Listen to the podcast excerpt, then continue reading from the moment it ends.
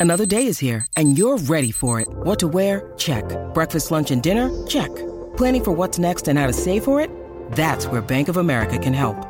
For your financial to-dos, Bank of America has experts ready to help get you closer to your goals. Get started at one of our local financial centers or 24-7 in our mobile banking app. Find a location near you at bankofamerica.com slash talk to us. What would you like the power to do? Mobile banking requires downloading the app and is only available for select devices. Message and data rates may apply. Bank of America and a member FDIC. When you need mealtime inspiration, it's worth shopping Kroger, where you'll find over 30,000 mouthwatering choices that excite your inner foodie. And no matter what tasty choice you make, you'll enjoy our everyday low prices, plus extra ways to save, like digital coupons worth over $600 each week. You can also save up to $1 off per gallon at the pump with fuel points. More savings and more inspiring flavors make shopping Kroger worth it every time. Kroger, fresh for everyone. Fuel restrictions apply. Step into the world of power, loyalty, and luck. I'm going to make him an offer he can't refuse. With family, cannolis, and spins mean everything. Now, you want to get mixed up in the family business. Introducing The Godfather at ChumbaCasino.com. Test your luck in the shadowy world of The Godfather slot. Someday, I will call upon you to do a service for me. Play The Godfather now at ChumbaCasino.com. Welcome to the family. No purchase necessary. VGW Group. Void where prohibited by law. 18 plus. Terms and conditions apply. You're listening to that Chelsea podcast, episode 42. Got a semi on.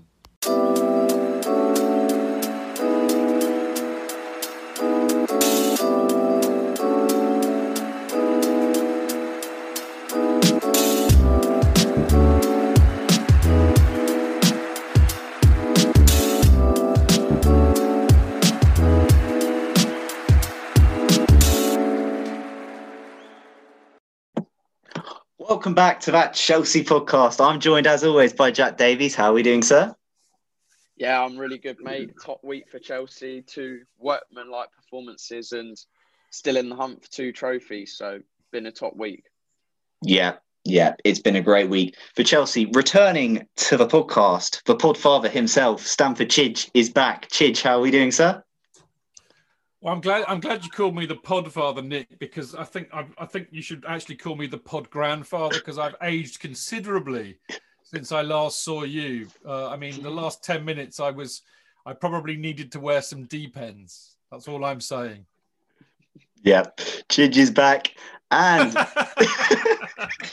and Dean is back. Dean, Dean, Dean has overcome technical difficulties to join us. Dean, how, how are we doing, sir? Now, now I'm very good. Now I'm here. I'm in the room. Now things are fine. Nice one, nice one. Dean's And- also having Dean's also having, having to overcome the fact that he's wearing our horrible away shirt as well. This is our best kit. I'm, go- I'm, I'm just going to level. I'm going to give Dean some support. I bought that kit with mount on the other day after that game against Porto. I was like, it's got to be done.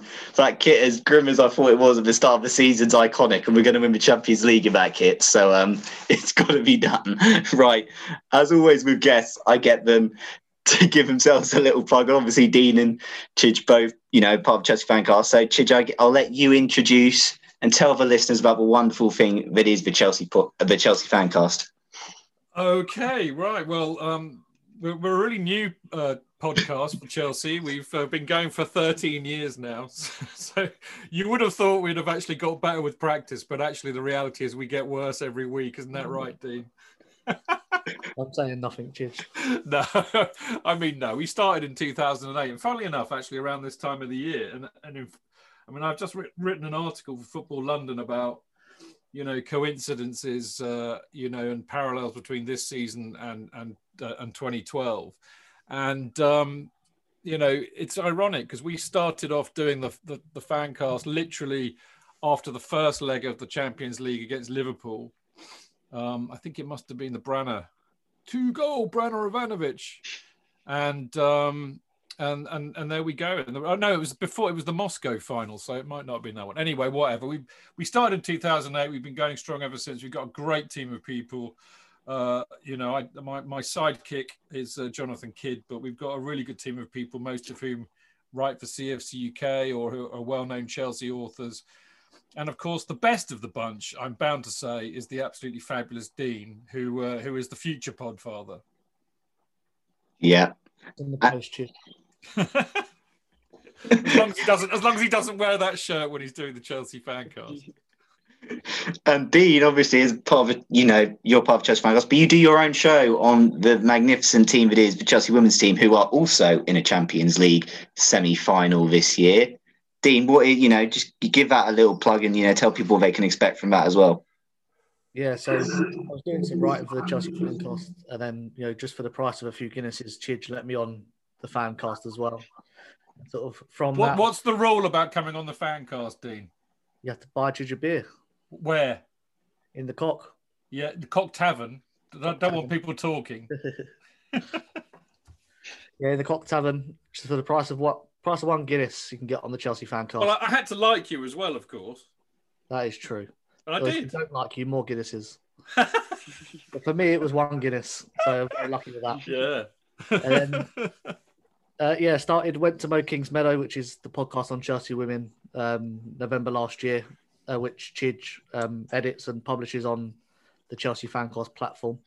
So if you want to listen to it, you have to subscribe to the Chelsea Fancast, and yeah, both um, the uh, the shows have been really well taken, and obviously it helps that the team are, fantastic. Yeah, exactly. And both both lads' socials will be in the description We will.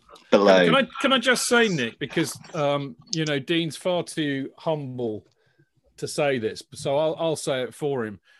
You know, if anybody knows how bloody hard it is to do a podcast from scratch, it's me because I've been doing it pretty much longer than everybody else. And Dean is fantastic. I mean, it, it was I could tell it was quite hard work first two or three episodes, but he gets better and better and better every week, and he structures a really fine show. It's fan, it's fascinating listening to it. He gets some great guests on, and I tell you, he's becoming a he's becoming a really accomplished podcaster. So well done, Dean. If you haven't listened to it, I commend it to you.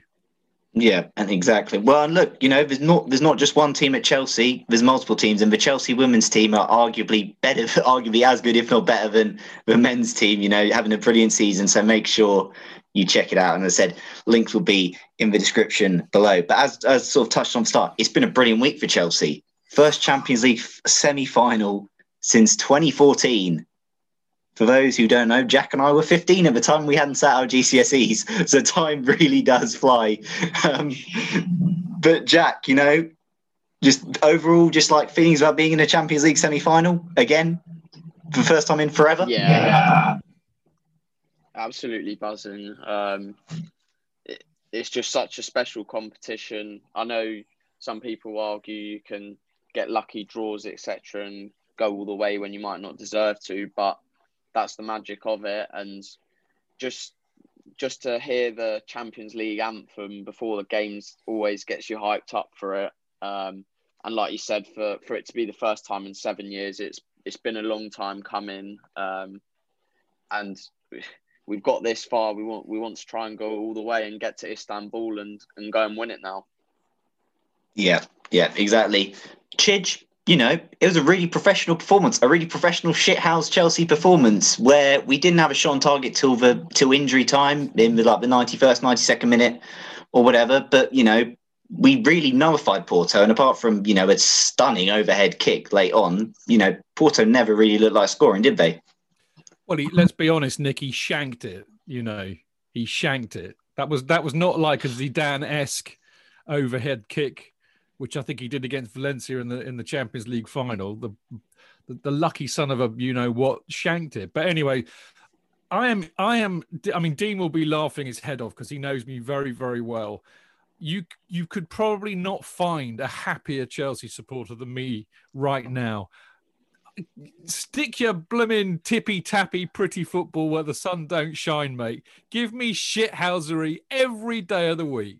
You know, and I'm I am loving it. I am loving it. I mean, the way that Tuchel has has got this side to actually be disciplined, to work hard, to be organized, to to ma- to manage the game in-game management and and throw in a, bit of shithousery for for giggles as well.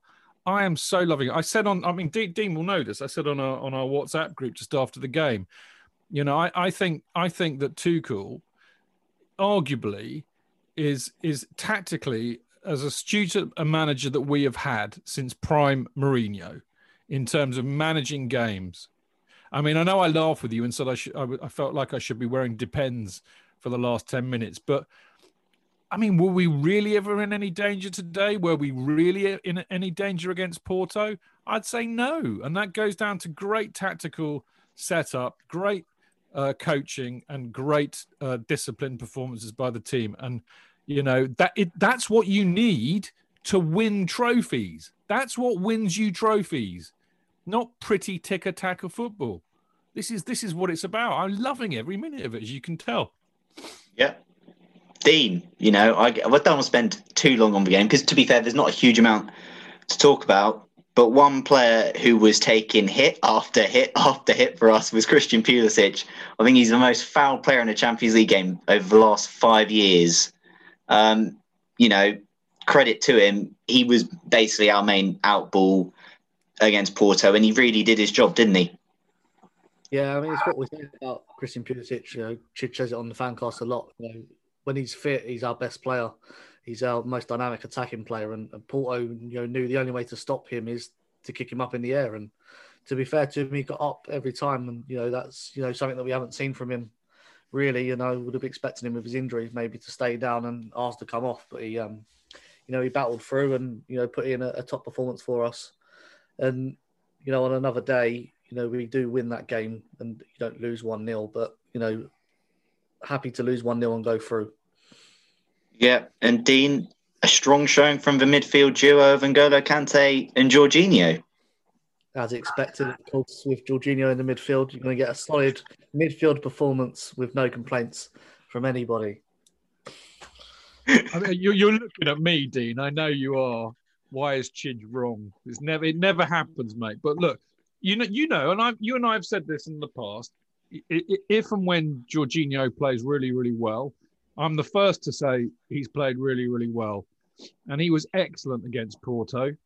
I think he really, really was. Credit where it's due. I think he was excellent again today. By the way, I think he was he was arguably one of one of our best players today. Uh, arguably better, perhaps, than Kante, although that would be perhaps stretching it. But on his day, he's a great, great player. But he can he's got some shockers in him too. Let's let's be fair. Yeah, yeah. But Jorginho gets a really, you know, a really strong showing in. And again, you know, Porto, to be fair, credit to them, they didn't make it easy for us to play. You know, they they were on us a lot. We struggled sort of keeping hold of the ball. But one thing I was a bit confused about, lads, is Porto were 2 0 down and there didn't really seem to be that much intent to actually try and overturn a deficit. Um, Chidge, I guess it was it was a really weird game where Porto stopped us from playing, but they forgot to play themselves. I thought it was really, really poor, actually. I mean, you know, they, they've clearly got some decent players that could have hurt us. Um, you know, it doesn't take a brain surgeon to figure out that we've got weaknesses, but they they just they.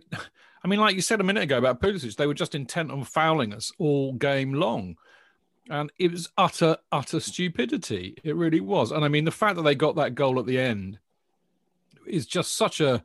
It's so out of context with that whole match. I mean, you know, if you were going to be really uh, amusing about it, it was quite a boring match. That I mean, they were no threat to us whatsoever.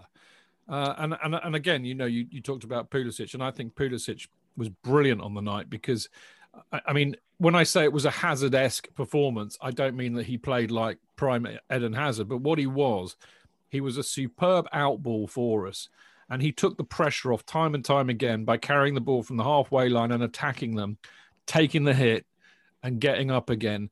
I think that was a really huge performance for Pulisic mentally, actually, because I think we've all been worried about how frail he can be. And to go and do do that and take it for the team, I mean, my my praise for him knows no bounds. I thought it was a very brave, courageous performance, and I think psychologically that might do him a lot of good, and that can only be good for Chelsea. Yeah, yeah, exactly. Christian Pulisic turning up at the business end of the season, right where we need him. Yeah, exactly. I don't want to dwell too long on Porto. Obviously, you know, it wasn't an amazing game, but Chelsea got the job done, and that's all that you know tie was about. It was wasn't vintage Chelsea over two legs.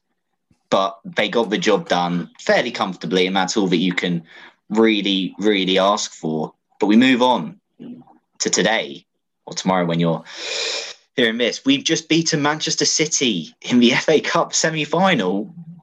And dare I say it was slightly comfortable. And by comfortable, I mean is the fact that, you know, while I was a bit nervous given, you know, the quality City have, Kepa, who was in goal for us, didn't actually really have any saves to make, Jack. No, nothing that header in the last last minute. That was all I've really seen. Um, again, just we've already alluded to today. We were just so disciplined. I thought the first half we were really good.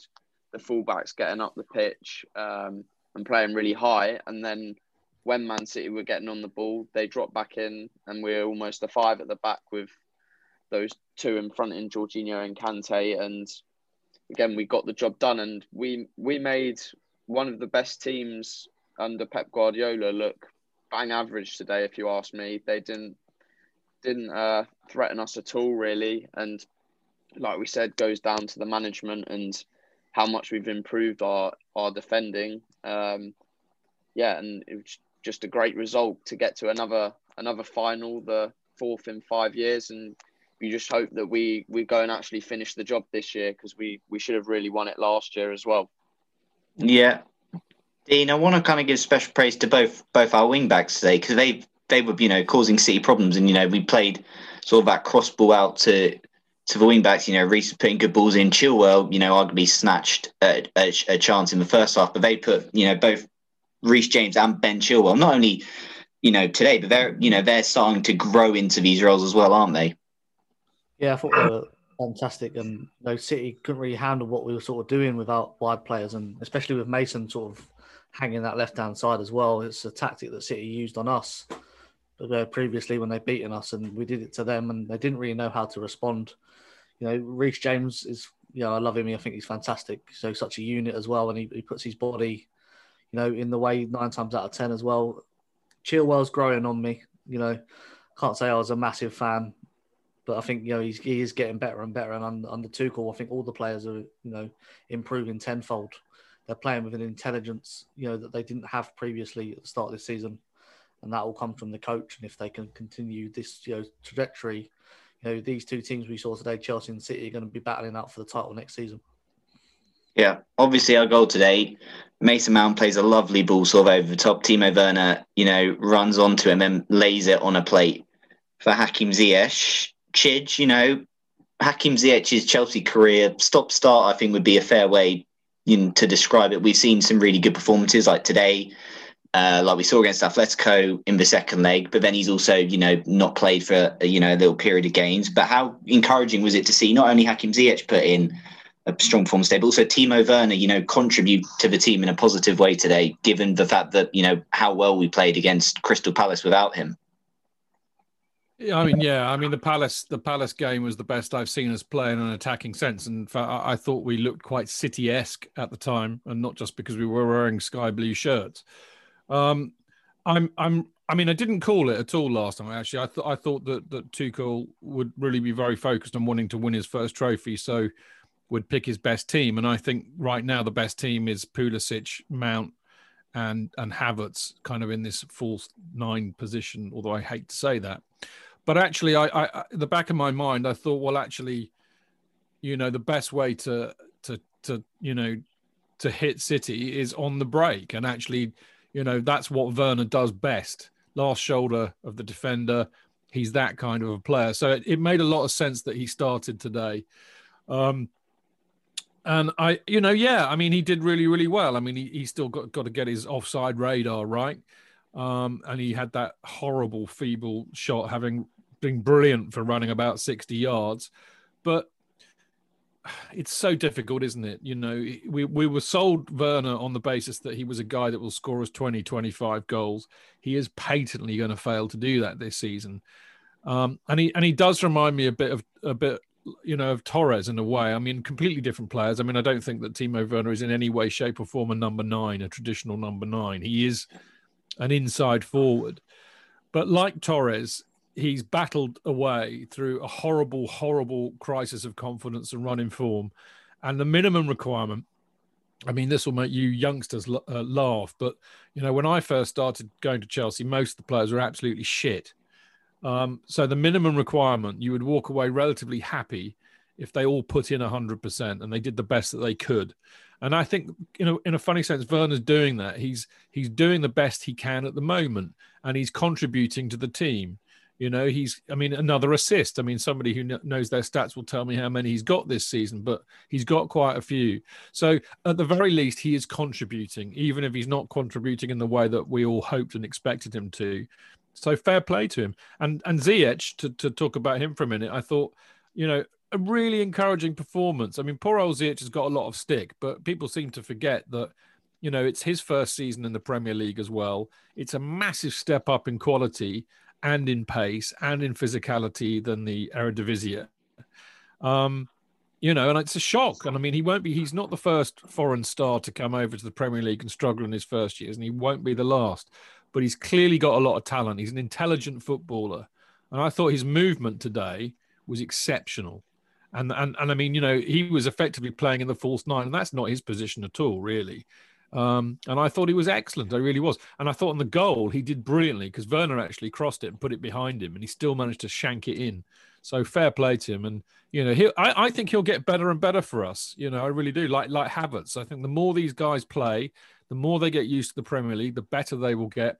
And I also think that a lot of credit needs to go to Tuchel because he's clearly coaching them very, very effectively at the moment. And and and and, and showing the patience that we need with these guys. Yeah, yeah, exactly. As well, I think um, you can really see from Ziyech from when he was at Ajax as well, but he's really showing it for us now that he's a he's a big game player at Ajax in that Champions League run. He scored goals against Madrid, Tottenham, and then for us, he scored against Sheffield United in the quarter final of the FA Cup, scored today in the semi final, got an important goal against Atletico at the bridge. So I, I think I think he's yeah a really uh, big game player, and if he can continue to show that towards the end of the season, then that'll be really important for us. Well, yeah, exactly, and I think you know he he's say struggled a bit this season, bit stop start, but if he performs in big games, that's only going to give him more confidence, but also you know the fans more confidence in him that there is a player there is a player in there. Jack, obligatory Mason Mount had a good game, didn't he? Had Fernand- he was running rings around Fernandinho. Yeah, yeah, he was. the old man was struggling to keep up with him, wasn't he? And just doing anything to bring him down, and Mason was still like pushing him away and getting away. Um, yeah, you just expect a seven or eight out of ten performance from him every week, and he he delivers on most occasions. Uh, and like we've discussed already, the the weight of the past for Werner was it was exceptional. Werner running at speed in behind, and he's put it on a plate for him. It's just like slowing down at the perfect perfect time for Werner to take a touch and put a cross in the box. So yeah, another top performance from Mason. I don't know if he was carrying a slight injury when he came off. They were sort of alluding to in commentary, but hopefully that's that's uh, just precautionary, and they took him off with plenty of time left. To be fair. Quick, just a quick yes or no answer. Fernandinho lucky to avoid any punishment for his stamp, Chidge. Um. Yeah, I mean, he could have got a yellow, I think, quite easily. Um, I actually thought the other foul he did on Mason Mount was much worse, and I was astonished he didn't get a yellow card for that. You know, where where basically Dean Dean allowed play to go on uh, to give Chelsea advantage, but actually that was a much nastier foul. That should have been a yellow. So actually, if he'd have been given a yellow for the the stamp, although I think fair enough, they gave him the benefit of the doubt. Um, if it had had a yellow there, he should have got a yellow for the second one. He should have been off. That's a very long answer for a yes or no, wasn't it, Nick? Sorry. Dean, yes or no? Did did Fernandinho get a bit lucky? He should do the lottery tonight. Jack, yes or no? Did Fernandinho get a bit lucky? Nah, not enough contact for me. Fair enough. Fair enough. I thought, yeah, it's yeah, probably not enough. Not enough for a card. So, I guess you know the next topic of conversation. You know, was the selection of Kepa. Obviously, he has played every round of the FA Cup so far. However, as we've seen in the past, certain managers, when they get to this stage of the competition, they come up against the bigger sides, they put in their first choice keeper. But you know, Chidge, albeit Kepa wasn't really tested, but you know, a, a good decision, you know, vindicated by by Thomas Tuchel. Well, I mean, you could you could say he got away with it, couldn't you, Nick? I mean, I, I wouldn't have picked Kepa at all. You know, sentiment can you know disappear when you get to a semi-final or a final. And I mean, it, it's interesting. You know, Pep interviewed before the match said, "Oh, I've picked Steffen because I always pick my reserve keeper for for the cup competitions because it's fair." Well, bollocks to fairness. You know, Mendy has been an exceptionally well, maybe that's a bit too much to say he's been an exceptionally good keeper for Chelsea, but he's been a lot better than Kepa has. There's no doubt about that.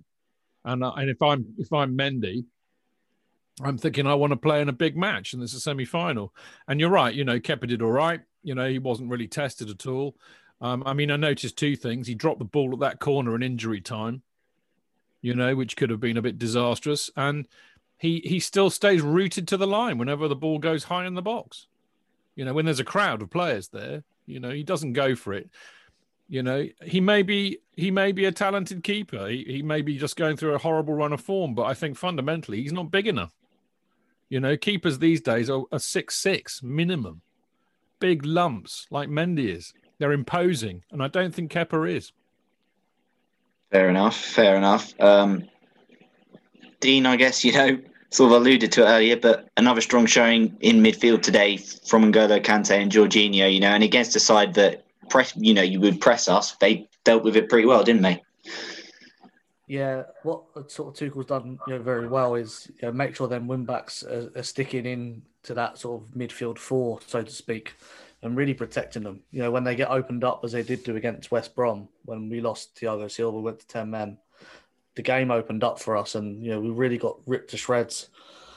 Um, you know, keeping that compact and that tight means that Jorginho is not getting run round because there's no space behind him for anyone to run. So they're going to have to pass the ball to get through us.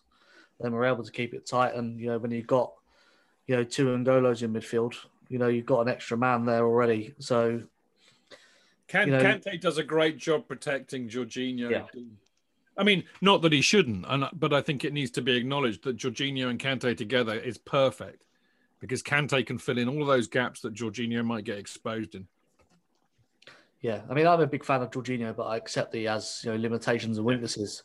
Tuchel has been able to to master them, you know, extremely well since he's come in and showcased you know the best bits of Jorginho, which perhaps you know are best suited to a different division in a different country um, rather than in England. But Calling him a second division player, Dean.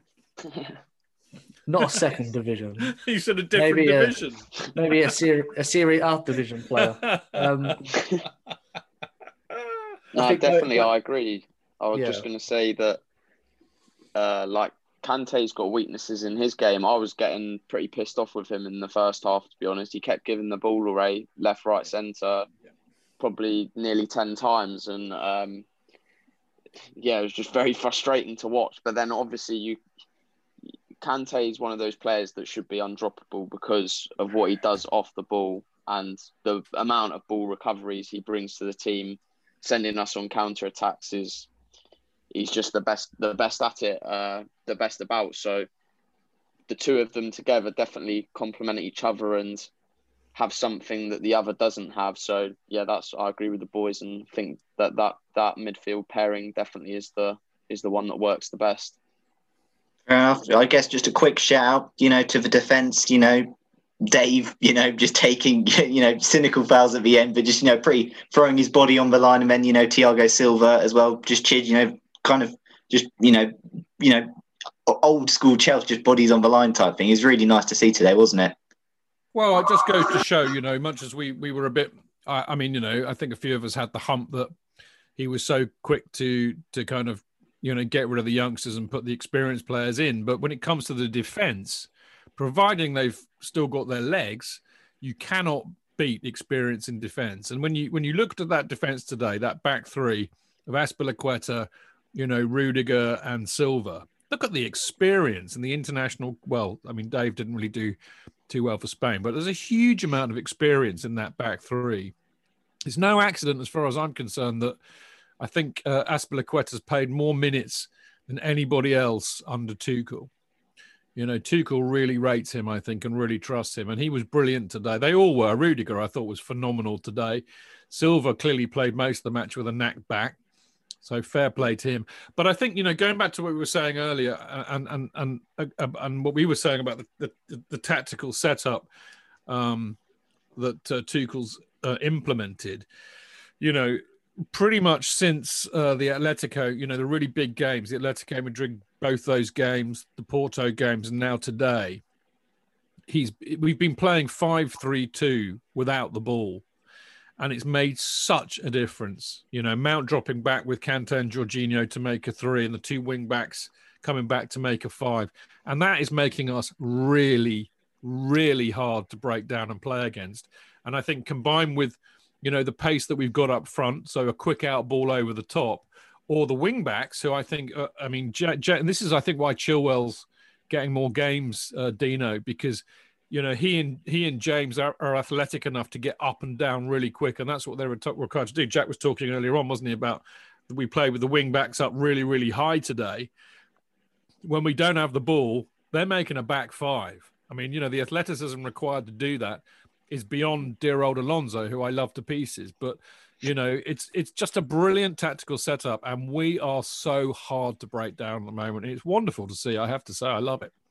Yeah, I'm going to sort of move on to the listener questions. And we've actually got a question, you know, sort of links into a bit what we were talking about earlier. It comes in from Travis. He goes, Is this the best Chelsea have been since the best manager in football, Antonio Conte, was at the helm? He's a big Antonio Conte fan. But, you know, we you sort of talked about earlier about Prime Jose.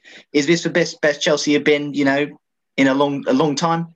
Yeah, absolutely. It's really interesting. I mean, fair play, Travis. I I, I love uh, Conte. In fact, Dean Dean might remember this. I can't remember if he was on the show when I when I when I went out there. I do tend to do this, don't I, Dean? I go all out. You know, there's no no no no grey areas. There's grey in my hair, but not not in my outlook.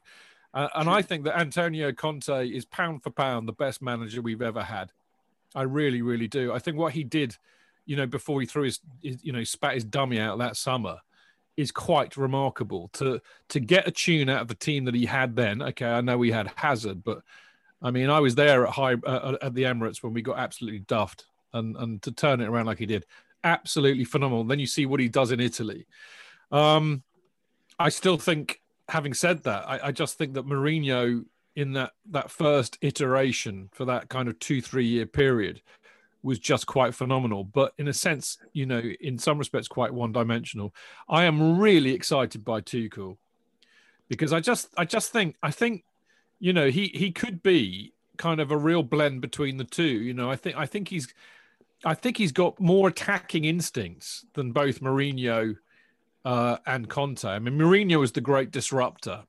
You know, he he. I mean, it, it's wrong to say all he ever did at Chelsea was play ugly football because you don't play ugly football when you've got the likes of Damien Duff and Arjen Robben playing for you and Frank Lampard. But, you know, he was a real disruptor. Conte, I think, was more defensive in a weird old way. I mean, this is the Italian nature to, to play kind of Catenaccio style.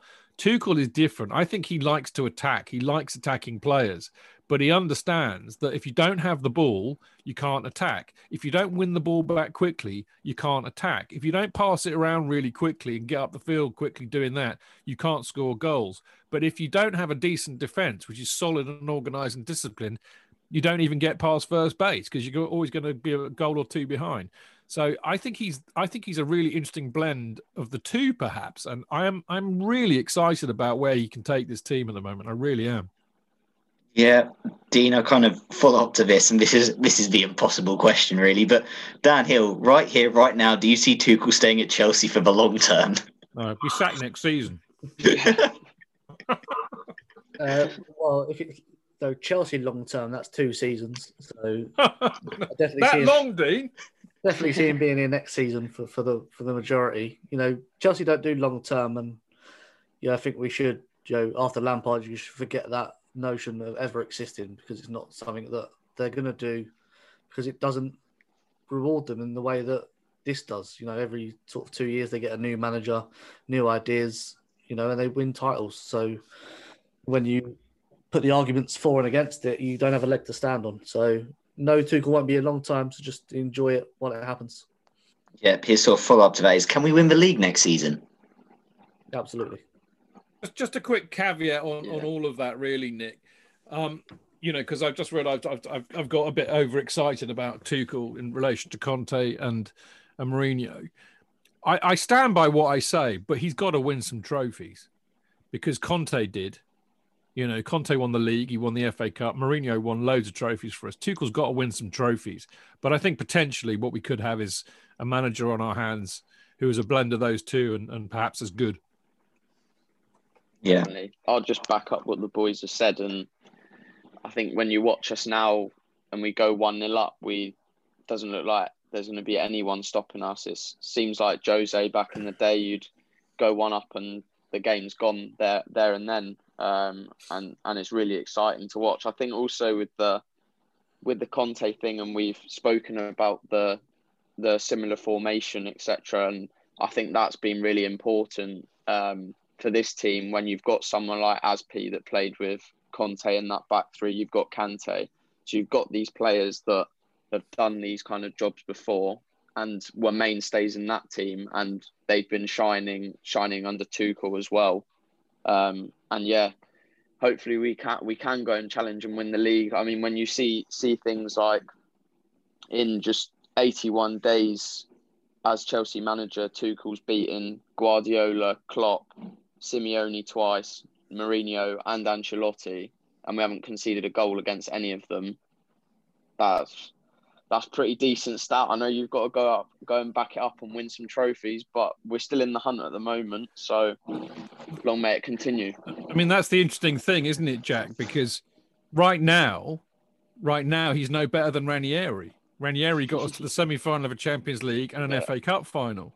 Of course, he got knocked out of, of the of the semi-final and he lost against Arsenal in the FA Cup. You know, but let's let's see. So let's see. But I think potentially this guy is this guy's the real deal, no doubt about it. Mm-hmm. Okay, next question comes in from RJ. He goes, firstly, great guests. Secondly, what were some of the things that, that stood out for you over the past two games that maybe some fans might have overlooked? Are you, you know, play a player or in players or Tuchel? Was there anything that sort of stood out for you over these last two games, Chidge? Well, you know, I'm sure I'm sure most most most of us will have will have seen it, but I I, I mean. I, as I said, I think it's just that that it's just the difference in the mentality. You know, I, I had a real bitch about the players recently and modern players.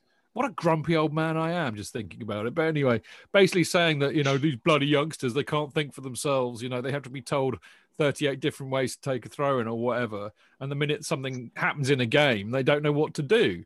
But you know, when you looked at how they were playing, that's how they looked. But what I was re- what I've been most impressed by was just their mentality. They're they're they're working for each other. They're working as a team. There's clearly leadership, something that we have moaned about a lot for the last three or four years. So there's no bloody leaders anymore. Well, clearly they are they are there are leaders in that team, and they're showing it all over the pitch.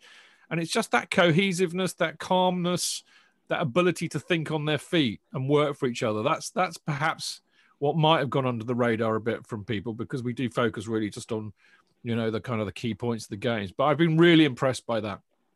Yeah, Jack, you know, something I sort of mentioned, you know, while things are going well, I was like, I will wait to see what happens because, um, you know, these players have got a habit of letting us down. But aside from, you know, aside from that West Brom one off game, they've been pretty flawless, haven't they?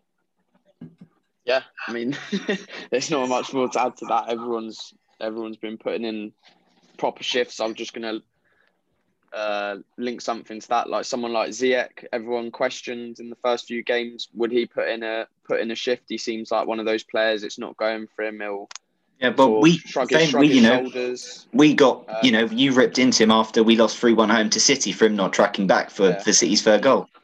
Exactly. And then you see the difference today, chasing everything, closing things down, uh, even just lost causes up the pitch. Um, yeah, so that that's something I've seen in him. But um, yeah, Fair enough. Fair enough. Uh, Dean, next question comes in from good friend of yours and good friend of ours, Rob Pratley. He goes, "How does it feel knowing Thomas Tuchel's only weakness is Sam Allardyce?"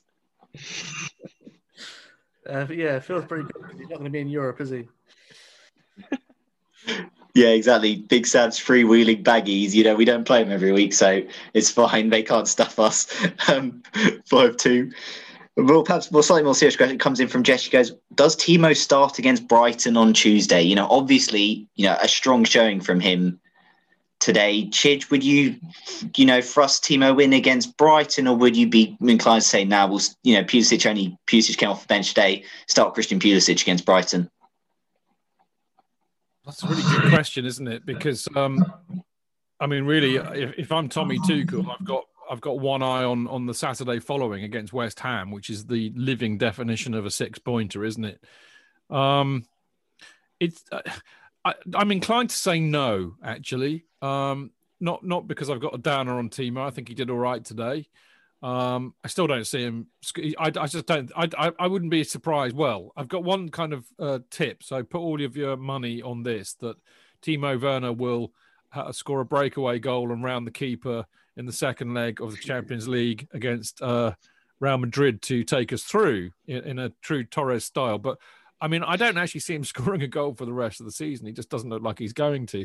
But I don't think it'll suit him against Brighton. You know, they've got some, you know, physical, big, hairy ass. I mean, you know, Dunk's a, a good centre back. And I just don't think he'll get the time and the space. And they're not going to play a high line against us, I don't think. I mean, Dino, I mean, I don't watch Brighton, but Dino's a big, uh, you know, he takes all, you know, he watches all the matches and stuff, and I don't. But no, okay, there you go. So, no, I don't think they will. They're they're possession based team, aren't yeah. they? So nah, I, I don't I see him playing a high line, Jack. That's for sure. So I'd say no. I mean, what what is more interesting? Um, you know, I think I think we probably all agree that from what we've seen so far, it looks like the best attacking three we've got on form at the moment are Pulisic, Mount, and Havertz. Actually, um, so I'm inclined to play that. But you know what what's happening with Giroud and Tammy? I mean, I've got a theory about Tammy. Chidge, I, I know. Uh, before you go on, we have got a question about the Tammy situation, so I will let you elaborate on that in well, a minute. All, all right, okay, I'll, I'll, I'll, hold my fire on that. But I mean, you know, the reality is, I don't think Tuchel likes proper number nines. I just don't think it suits the way he wants to play. He wants to play with, you know, I mean, a bit like Liverpool do with with three fairly nimble, you know, smaller, not hairy ass players. A lot of modern teams do that. So you know, I in a sense, I kind of hope he goes Pulisic, Mount and Havertz because I think that's our best three. But I think he might have one eye on West Ham, so who knows? Well, exactly. And West Ham losing to Newcastle today was a big, big surprise and a big shock. You know, made made the weekend that bit better with Everton and Spurs drawing Friday night. West Ham losing. It's you know been pretty pretty good so far. If Leeds can do us a favour against Liverpool on Monday night, it's been a very very good weekend for Chelsea. But Chidge was just about to talk about Tammy Abraham just there. And the question comes in from a Mark. I nearly did, I nearly did a Jonathan Kidd, uh, Nick. Yes, don't worry, He does always. But and Mark goes, "What do we think of the Tammy situation? Obviously, you know, before the game started, there was a big news from you know Matt Law that Tammy wasn't going to be on the nine-man bench today for the FA Cup, which I, I can't lie, it disappointed me when I see when I see that we have Marcos Alonso and Emerson both there. You know, it doesn't. I mean, listeners well, might he, he, he, sees Emerson as a number ten now, so that'll be oh, em- Emerson making us Emerson sitting on that. Oh, Emerson on that bench. Just ugh, I don't like him. I don't like him. He's a, one of a few one of a few players I don't actually like or rate particularly in this team. So it did, it did annoy me when I see Emerson on the bench today instead of Tammy Abraham, but Billy Gilmour was on the bench, so I can't complain too much. But Chidge, what do we think of the Tammy situation? Is there, you know, Tuchel just doesn't rate him? Is there maybe some politics upstairs with the fact, you know, the contract, or what is it? Well, I, saw some rumours today about, um, you know, there might be some contractual issues there. I'm not buying that. I just don't like, as I said, I just don't think he fancies him. I don't think he likes, you know, big, you know, proper number nines. You know, I think I think that Tuchel you know, he, he's a modern manager. You know, I mean, he he's a great uh, Pep Guardiola acolyte. You know, I think he wants to see goals that are basically walked into the net, like City do. That's that's what he likes. We saw a bit of that last weekend against Palace, and it's lovely when you see it. I, I, I beg to differ. I like big old hairy ass number nines who just score goals. I don't care how ugly they are because it's all about winning. But I think I think I think the issue is perhaps broader than that. Um, and I think this is very much kind of underlines who and where we are as a club again. Tammy, in Tuchel's head, is not good enough to go and win us the Chelsea, uh, the Champions League or the Premier League title as our main striker. You'd have to be stark raving mad to disagree with him, much as I love Tammy, but I think he's right. The thing, the trouble is, is that in three or four years' time, Tammy Abraham might be good enough to lead the line at Chelsea and help us win the Champions League and the Premier League. But the trouble is, this is Chelsea Football Club, and they want us to be doing that now. And if Tammy's not ready now, and remember, he's not, I mean, you know, Erling Haaland's what, 2021? Tammy's 24. So he's not necessarily, you know, all this kind of, well, he's a youngster from the academy, Well, he's, he's, he's, he's, he's, you know, he's already 24. A lot of strikers are beginning to get into their peak by then. So I have a suspicion that Tammy will go in the summer. I have a suspicion that it's very basically that that, that Tuchel just doesn't rate him uh, qualitatively and also systemically, and I think it's a huge, huge shame. And uh, on the supporters trust the uh, the other week, we had a we had a one of our special meetings, and we had Pat Nevin on uh, as the guest. Pat, uh, you know, a huge hero of mine from back in the day. And and Pat had something really interesting to say about Tammy because I, I, I rate Tammy highly. I think he will develop into a phenomenally good striker. Pat thinks the same, but what Pat said is that he needs to fill out, you know, because he's too wiry. You know, he just doesn't have that bulk that you need as a striker. And and he you know pat was saying it's a bit you know that people fill out at different ages you know some people fill out when they're 18 some at 25 some some a bit a bit longer. And and tammy it, it's taking him a while but when he when he's physically at his peak and he's filled out a bit and he's a bit of a unit then he's going to be a real handful but he he's not at the moment. And i and i suspect that chelsea just that they're not a club that will give people time. So i have i have a suspicion that he'll probably go because he'll want to play yeah, but I mean, Dion, um, you know, to be fair, I don't think we've got you know people campaigning actively for Tammy Abraham to be leading the line for just. But I think there is, you know, surprised that he can't make the bench. You know, does that disappoint you? The fact that when you see we've got Marcos Alonso and Emerson both on various wing backs, we also have that backup centre back. So any you know idea of Emerson maybe being a specialist left centre back kind of goes out window. Does it frustrate you that Tammy can't even get a place on the bench? It's, a, it's a weird one because you know he scores goals, but you know his gameplay, in my opinion, is pretty dreadful. You know, I don't think there's any intelligence in his game whatsoever. I think that's probably why Tuchel doesn't rate him. I think there's also a personality clash between the two because Tammy is a bit of a joker and a, you know he's lively in the dressing room, and he, he needs to work on his game. And perhaps Tuchel's thinking, you know, why is this guy joking in my dressing room when he's not doing simple things that I'm asking him to do in, in training? To get into the team, and perhaps he's not sort of he's pushed him aside now and said, you know, that's you know that's I'm not giving him any more chances to sort of become the player, the striker that I want him to be. It's interesting that Chelsea are looking at Haaland and or Lukaku to come in as a number nine, and we're perhaps suggesting that he doesn't want the number nine. Um, it doesn't frustrate me because I don't rate Tammy Abraham, you know, as a, a top class centre forward, but I do agree that he scores goals and having him on the bench is probably better than having him at home. Fair enough. Chidge, I got the sense you were wanting to chime in there. Well, I mean, one, one thing I would would take issue with, not not just with Dino, but with, with Tuchel, is the bullshit he keeps saying out that he's had a chance. He's he's he's had a, no chances at all. I mean, Tuchel admitted mm. the other day that he's taken him off for tactical reasons. Well, that's fine. He's the manager. That's what he gets paid to do. And then, of course, Tammy got injured, which was a real shame because it, it meant that he didn't have a chance to go and impress on the training pitch.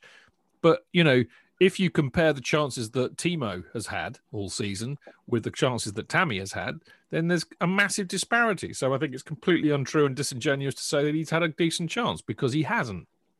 Yeah, and I think I think I sure I heard a clip from the London's Blue Boys with Matt Law, and Matt Law said that Tammy Abraham's had 123 minutes of football yeah. since uh, Tuchel came in. Only two number nines in the league have had less: Keinan Davis yeah. of Aston Villa, who, yeah. and Eddie Nketiah of Arsenal. So I by guess. The, by the way, Nick, uh, Matt Law is a Villa fan, and Matt Law wants Tammy to go back to Villa. I think. yes, yes. Matt, Matt, oh, Matt Law, that evil Chelsea journalist. How dare he tell true true stories that maybe paint the club in a slightly negative light, or certain players in a negative light? How dare he? Yeah, he's a very he's a very good journalist. Let's yes. let's not be under any illusion here. But he's also a Villa fan, and I, I have a suspicion that that that, that he may actually uh, want Tammy to go to Villa because he's been very kind of They- uppity, hasn't he, about about the way that the club are treating Tammy. Yeah, well, Villa fans He- like love him as well. Villa love yeah, Tammy. he, he, he'd love to go back as well, and the fans would definitely love him because one of my friends is a big Villa fan, and he'd take him back at the snap of the fingers, definitely. I think.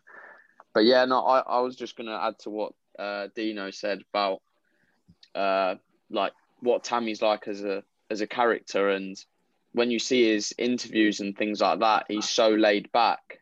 Um, and from like seeing him down at Chelsea, he gives up gives off that vibe all the time. So I don't know. Um, maybe there's slight slight mentality issue from him there. Maybe that he isn't as willing to to um, like push himself and learn. I don't think that's probably not that's probably not the case because when when you see his numbers, um, I saw saw something the other week and it said that he's 23, so goals scored by un, or goal contributions by current under 23 strikers, and he's top with 107. I know he might not be the best link up player, but he scores goals, and that's what you want. Um, but I agree. Uh, if Chelsea want to go and win the league, he is not of that stature at the moment. But if I was him personally, I would next season go go out on loan again. And to be honest, Tuchel probably won't be there the next summer, so then he could come back. And if he's had another year at a, a decent club like Villa in the Prem, or a West Ham or a Leicester, then he could come back and, and lead the line for Chelsea. Mm. Yeah. You, you- you you could argue, boys, that if Tuchel, uh, sorry, if, if Tammy was smart, you know, he he, you know, he he might last longer than Tuchel. You know, Yeah. our our average length of manager is eighteen months, so maybe you know he can have a year trying to get a few games here and there. But I just can't see him doing that. Jack, I think I think he's likely to go. The thing about strikers, which we always have to remember, is that they are the most arrogant players on the pitch with impenetrable self-belief. You know, it's never their fault. You know, they're always fantastic. The manager's always wrong. They have to be like that. It's, you know, apart from a goalkeeper, they're arguably the most exposed player on the pitch. You know, they're paid to score goals. If they don't do that, they're a failure. So they have to have this amazing arrogance and self belief. So if he's if he's if if Tammy thinks, I mean, it's interesting to hear what Tuchel said today that well, I didn't put him in the squad because he's suffering a bit in confidence. Well, that's a really interesting statement to make. And my response was, well, it's not bloody surprising when you don't pick him. But if if his self confidence has, has fallen a bit, that's quite telling because you don't want that as a striker. I, I, I, I'm convinced that Tammy will go in the summer because he won't want to be second fiddle there. Yeah, well, no, exactly. And, you know, the striker links don't really seem to be going away. So you'd imagine he well might be off. Um, right, the next question comes in from Harry. He goes, To what extent to today's did today's match show us that Chelsea are capable of beating Real Madrid? Obviously, Real Madrid are our opponents in the semi-finals because Liverpool got knocked out with Champions League. Happy days. Um, Chidge, to what extent did today's match show that Chelsea are capable of beating Real Madrid? Oh, hugely. I, I, I think I think City are a much better side than Real Madrid.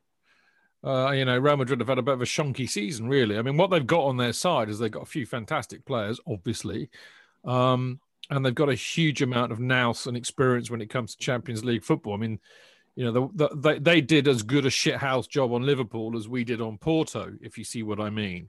So they know what they're doing. But City are a much better side than Real Madrid. I'm sure of that. So you know, why not? You know, we've also got two bites at the cherry.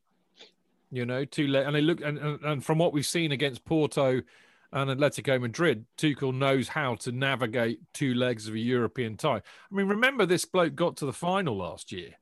Tuchel knows what he's doing.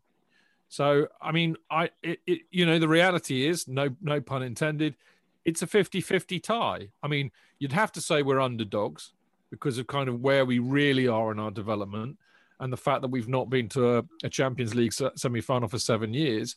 But we've we've got a 50-50 chance of going through and and I, I would take those odds. I would take those odds in a semi-final. Like today. Really? Yeah. Fair I just enough. hope, I just hope we're in the tie going into the home leg at the bridge, and then Yeah. it's all to play for there.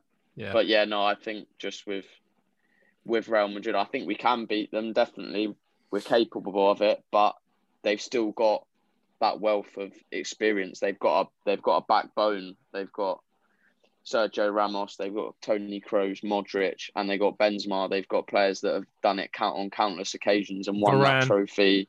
And Varane, they've got yeah won that trophy on countless occasions. So they know how to win these knockout games at the end of the day. Massively experienced. You're right. Yeah. Also got a certain Belgian goalkeeper in goal, and they've and they've got a very, you know, a very on the other hand, a very well loved Belgian winger that used to play for us. The the Eden Hazard narrative. What what could be? It would be nice for you know if fans were there to give Eden a bit of applause and uh, Thibaut a bit of abuse.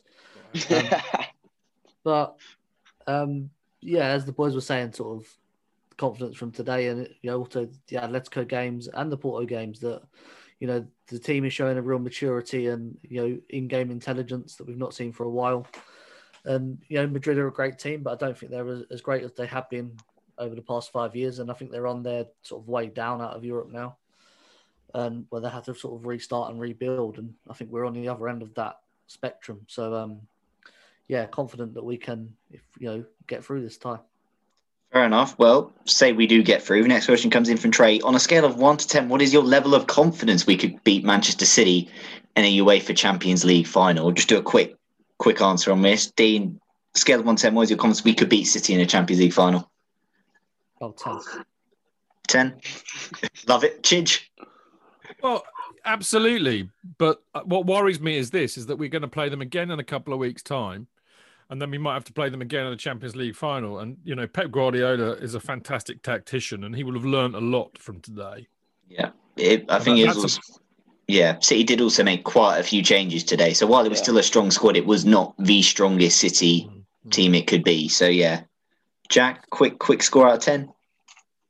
Um, probably seven or eight. But yeah, like you said, that's what I was just going to say, and just say they're missing the likes of Mahrez, Foden, Gundogan, Stones today, that have been massive players in their season. So it it won't it won't be an easy tie when they've got their their full full strength team out. Okay, fair enough. Next question comes in from Nishal. Nishal was on the show last week. Really enjoyed having him on. His question is What game is more important, the FA Cup final or the Champions League semi final? Well, uh, you know, we don't have to prioritise one because the FA Cup final's at the end of the season. But, you know, Mm. what it, Chidge, is there a more important game or, you know, equal importance, really? Well, I, it's- it depends on, on on who you are. I think. I mean, uh, for me, I mean, I love the FA Cup, and the FA Cup is very, very special to Chelsea supporters. And, and, and you know, don't get me wrong, I, I get that, but I grew up um, before you guys were born watching Liverpool win the cha- the European Cup every bloody year, and I never in my life dreamed that Chelsea would play in the European Cup because, of course, you had in the old days you had to win the league to do so. So for me, the Champions League is the most important because to win the Champions League, I mean, we're the only team in London with the European Cup. Need I say more? Fair enough. Dean, which one is more important to you? I'd, go with the FA Cup because it's the final, and you know the Champions League is all about a semi-final. You know the FA Cup is the biggest game in English football. Um, the final is, you know, I love the FA Cup as a competition. And I love that we take it so seriously uh, and try and win it every year. Was it our fourth sort of semi-final, final, isn't it? In in five years. But you know, as Chidge says, the Champions League is the be all and end all in you know in football currently um, sort of I, my journey supporting Chelsea happened just before Abramovich, so you know those aspirations of making Europe probably a bit less high pie in the sky than Chidge's, but um, you know winning it was obviously you know the best moment for all of our sort of Chelsea supporting lives, and to do it again, you know, not going to turn that down for the FA Cup.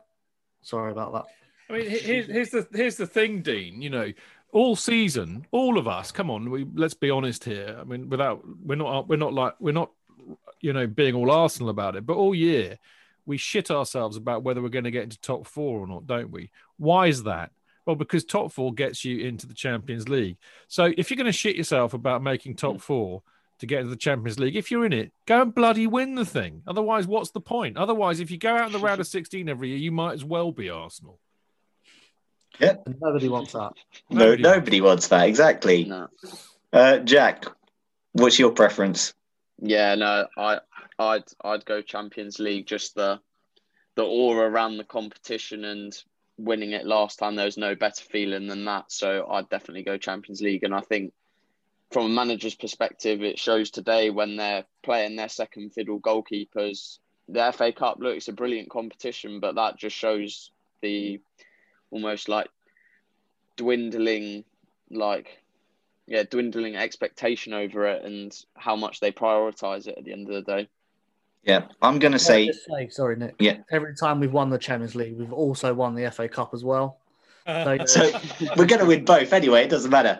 Also, I'm going to say we're going to win the Champions League so we can right the wrongs of the following season and actually win the Club World Cup that Benitez fucked up for oh us.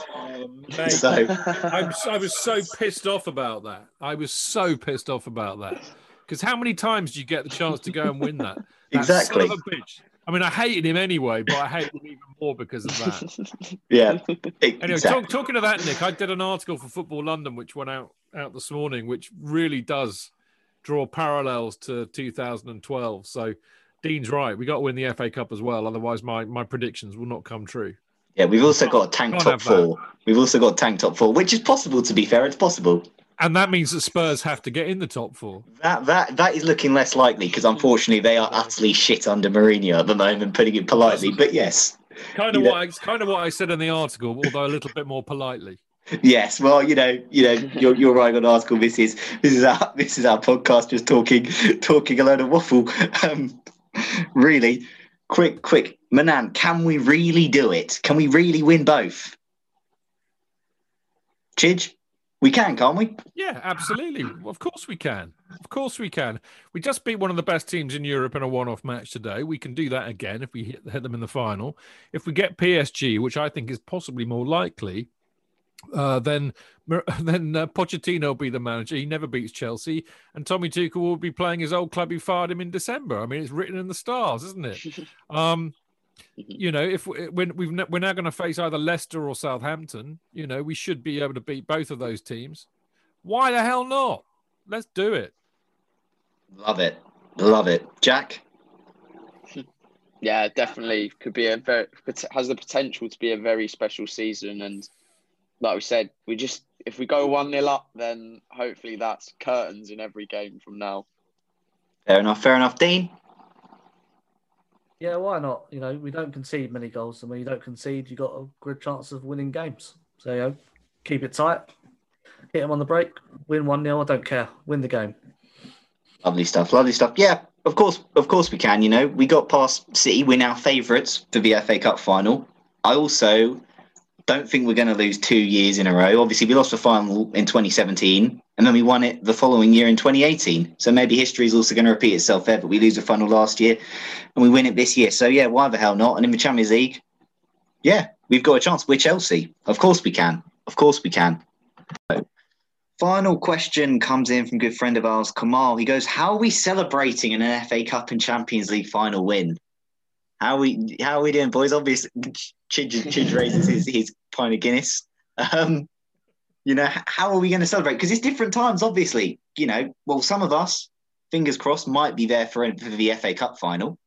Uh, but Chidge, how how, how are you going to celebrate if we win both? Well, it's a. I mean, Nick, you make a, a superb point, and I have to say today was was filled with a an element of sadness actually, because you know I've been the only semi final that I've missed in the last twenty years.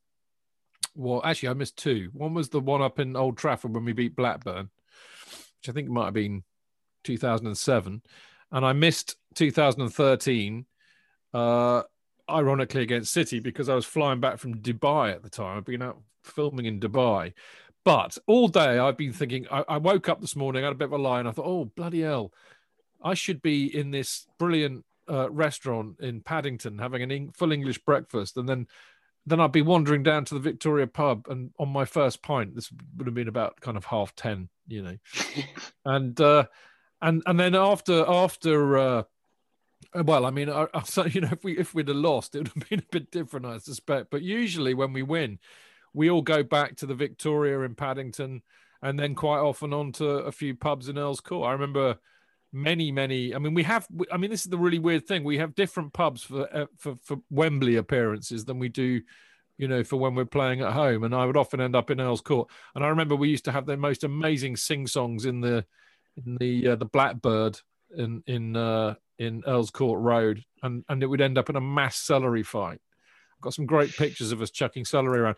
So you know that's how we used to celebrate. Um, I mean, the Champions League final was mental because I had to fly back that night, and I was in a bit. I was absolutely spent emotionally, and then I but I got back in time to go to the you know the the parade on the Sunday where where a lot of my mates were all still out there getting absolutely battered. Um, but uh, this is going to be so different because we're not going to be there, and I- have to say that it's so sad. I mean, missing last year's final, first final I've missed you know, since '97. You know, awful.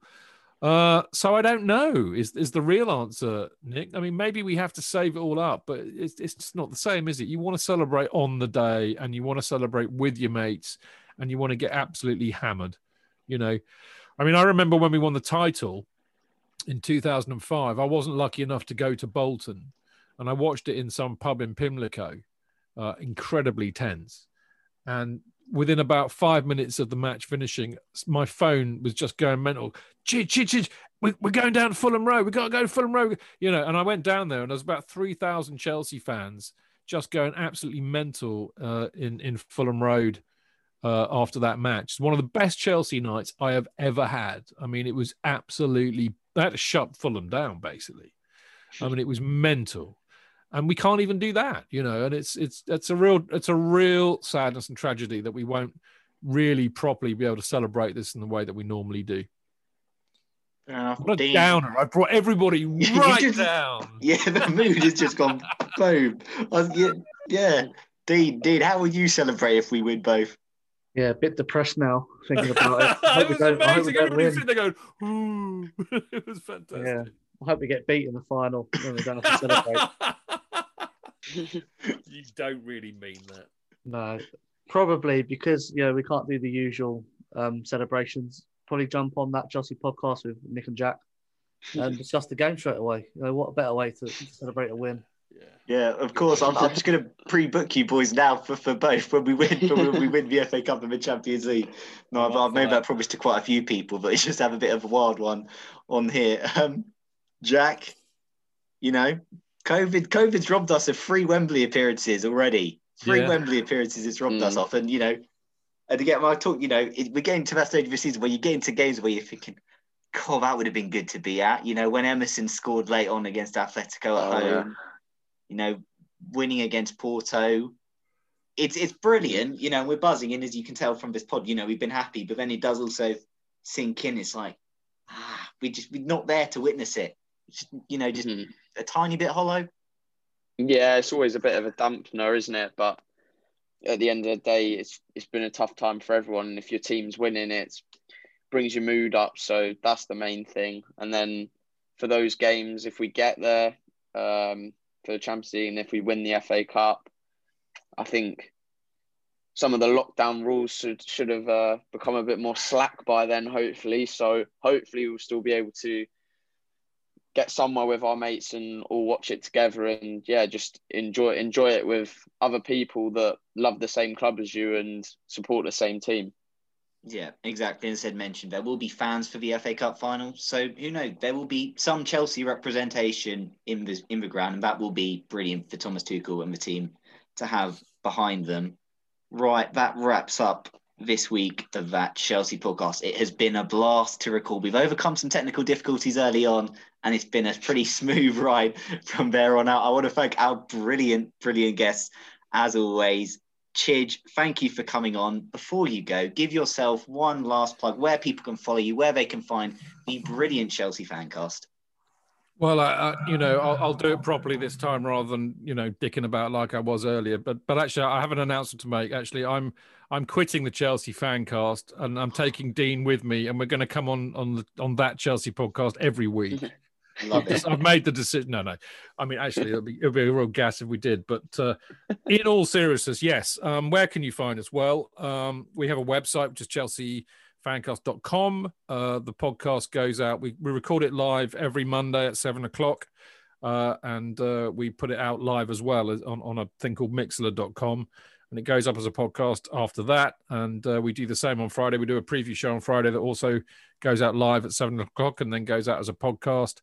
Uh, and it goes out on all the obvious platforms. So Acast, uh, Apple, Spotify, Podbean, you name it. It's it's uh, you know Google, Amazon, you name it. It's it's it's all over the place. We we irritate people with our accessibility, I think. But there you go.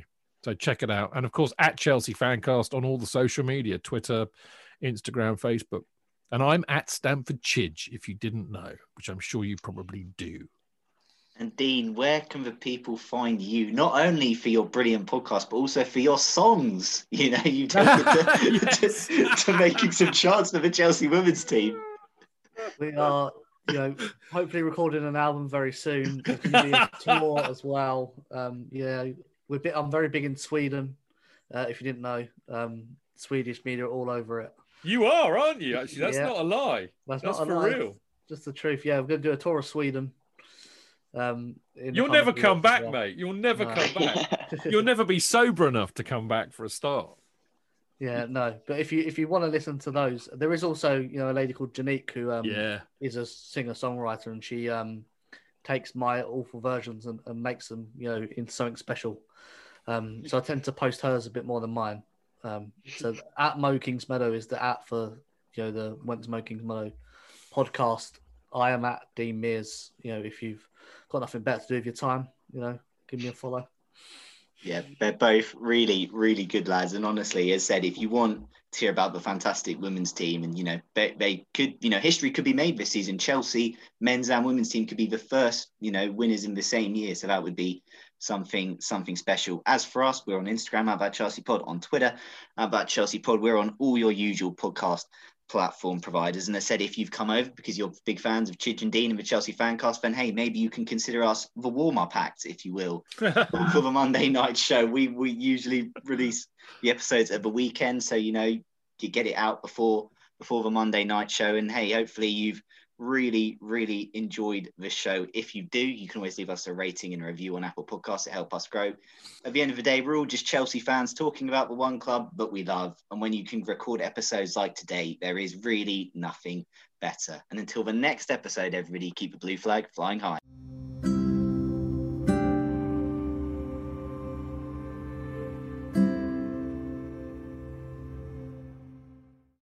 Sports Social Podcast Network. Lucky Land Casino asking people what's the weirdest place you've gotten lucky? Lucky? In line at the deli, I guess? Aha, in my dentist's office. More than once, actually. Do I have to say? Yes, you do. In the car before my kids' PTA meeting. Really? Yes. Excuse me, what's the weirdest place you've gotten lucky? I never win and tell. Well, there you have it. You can get lucky anywhere playing at LuckyLandSlots.com. Play for free right now. Are you feeling lucky? No purchase necessary. Void where prohibited by law. 18 plus. Terms and conditions apply. See website for details.